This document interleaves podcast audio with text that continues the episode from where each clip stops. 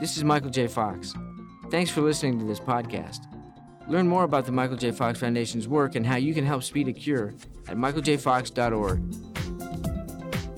You're listening to audio from one of our Ask the MD videos. In this series, a movement disorder specialist at the Michael J. Fox Foundation addresses common questions about living with Parkinson's disease.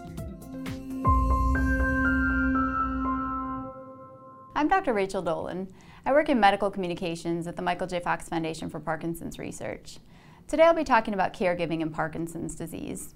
Parkinson's is a progressive disease, which means that it gets gradually worse over time. Because it affects movement and also often memory, in the later stages of disease, many people will require some level of assistance.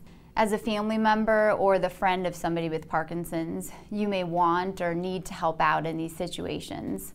Caregiving will look different depending on your relationship to the person with Parkinson's and also depending on their symptoms and their stage of disease. There are several recommendations that can help you manage as a caregiver on a daily basis. The first is to maintain an open and honest line of communication with your partner. This way, you can figure out what's working and what's not and how you can best help each other. The second is to stay organized. Keep a calendar of appointments and a log of significant events like falls, hospital visits, and surgeries.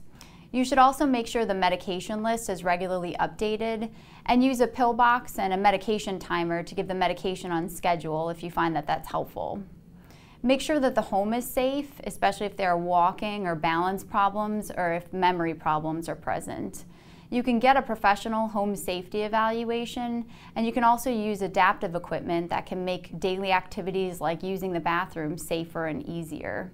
You should also try to maintain a consistent, regular daily routine and a sleep schedule. We all know how overwhelming things can seem when you're short on sleep.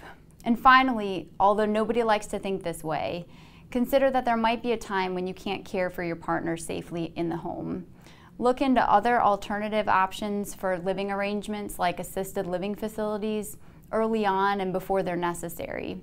Your doctor and a social worker can help you with this. There are a few tips that can help you stay well as a caregiver. The first is to maintain your own identity and independence. Keep up with your regular social activities and your own hobbies. The second is to take breaks when you need them. This can be 15 minutes a day to read quietly alone or lunch out with friends once a week.